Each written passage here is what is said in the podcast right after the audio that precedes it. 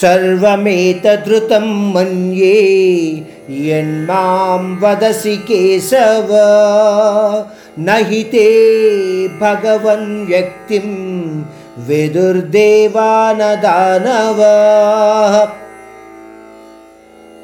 ఈ శ్లోకంలో శ్రీకృష్ణుడు అర్జునుడిని కేశవ అన్న పదంతో సంబోధించాడు.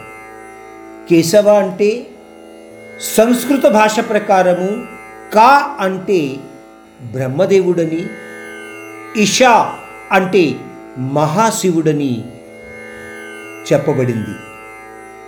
సరి అయిన రీతిలో మనము చెప్పుకుంటే బ్రహ్మ యొక్క సృష్టి శక్తిని మరియు శివుని యొక్క విధ్వంసక శక్తిని కూడా క్రమ పద్ధతిలో నడిపించేవాడిని కేశవ అని పిలవవచ్చు. ఈ శ్లోకంలో అర్జునుడు అంటున్నాడు కేశవ నీ యొక్క సంపూర్ణ తత్వాన్ని ఎవ్వరూ తెలుసుకోలేరు. ఎందువలనంటే నువ్వే ఆది కారణానివి మరియు ఇంద్రియ స్పృహలకు అందని వాడివి.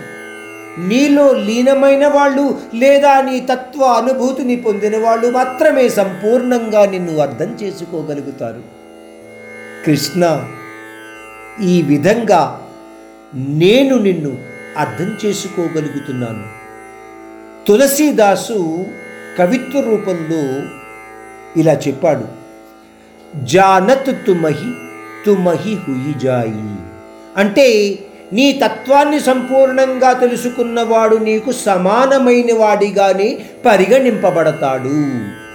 ఇది దాని అర్థము.